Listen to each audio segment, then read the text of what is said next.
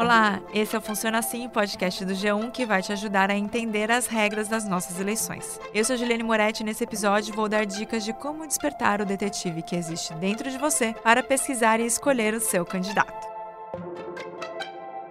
Mais de 140 milhões de eleitores devem votar neste domingo. E você já parou para pensar na importância do seu voto? Escolher de forma consciente quem que vai te representar pelos próximos quatro anos.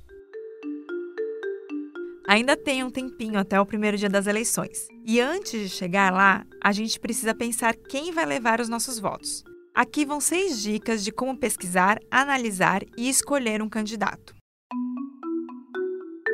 Primeira dica: quem é o candidato? A gente precisa buscar o histórico pessoal do político. O que falam dele na imprensa? Saíram notícias que mostram que ele está envolvido em corrupção? Para isso é fácil. Só fazer uma pesquisa com o nome dele e escolher resultados de sites confiáveis, como sites da Justiça Eleitoral ou meios de comunicação conhecidos, como o G1. Uma pesquisa feita em quatro países, entre eles o Brasil, mostrou a preocupação das pessoas com as notícias falsas que inundam as redes sociais na internet. Segundo a pesquisa, em busca de credibilidade, as pessoas têm recorrido ao jornalismo profissional. Fuja de boatos de redes sociais, WhatsApp, Telegram e outras ferramentas similares. Dica número 2: O que ele já fez? Aqui vamos em busca do histórico político do candidato. É legal dar uma olhada se ele ocupou outros cargos na carreira. Se ele já desempenhou alguma função no poder legislativo, é bom pesquisar quais projetos ele apresentou e como ele se posicionou em votações polêmicas. Agora, se tivesse sido no Poder Executivo, aí é o caso de ver quais foram os investimentos realizados, a quais áreas ele deu mais atenção e como ele foi avaliado em pesquisas de opinião. Mas caso seja a primeira candidatura, é interessante ver temas que ele trata na vida profissional. Como foi a carreira dele até agora? E o que ele defende? Essa é a dica número 3. Vamos entender as posições ideológicas do candidato e o que ele pensa sobre grandes temas, como economia, políticas sociais e ambientais. Ele costuma defender uma intervenção maior do Estado na economia ou sempre fala em privatizações? Aí, o ideal é comparar a sua visão de mundo com a dele, para ver se vocês têm afinidade.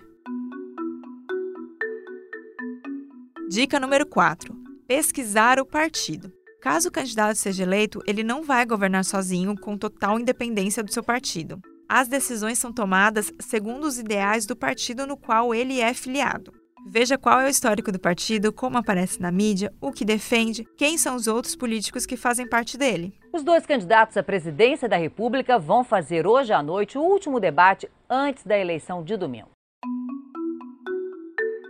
Dica 5, e essa é importante: analisar as propostas. Qual é o projeto político do candidato? Para isso, vale assistir os debates eleitorais, por exemplo. Também é legal ler entrevistas, acompanhar a propaganda partidária obrigatória e monitorar as redes sociais. Os sites dos candidatos também costumam ter uma lista de promessas de campanha e você precisa se sentir alinhado com as ideias do candidato. Mas olha só, quando encontrar essas promessas, não se satisfaça com as propostas genéricas, aquelas que falam só vou melhorar a saúde ou vou investir na educação a gente precisa encontrar também o plano de como esse candidato vai melhorar a saúde e como vai investir na educação. Por último, e não menos importante, quem é o vice do candidato? Quando votamos para governador e presidente, a gente vota em uma chapa e o vice vem junto. Em caso de doença do titular, viagem, morte ou cassação, ele que vai estar no poder.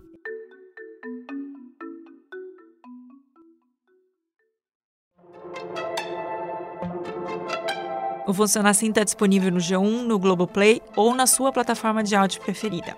Se você gostou desse conteúdo, vale a pena seguir na Amazon ou no Spotify, assinar no Apple Podcasts, se inscrever no Google Podcasts ou no Cashbox e favoritar na Deezer. Fazendo isso, você sempre é avisado quando um novo episódio é publicado. Até mais!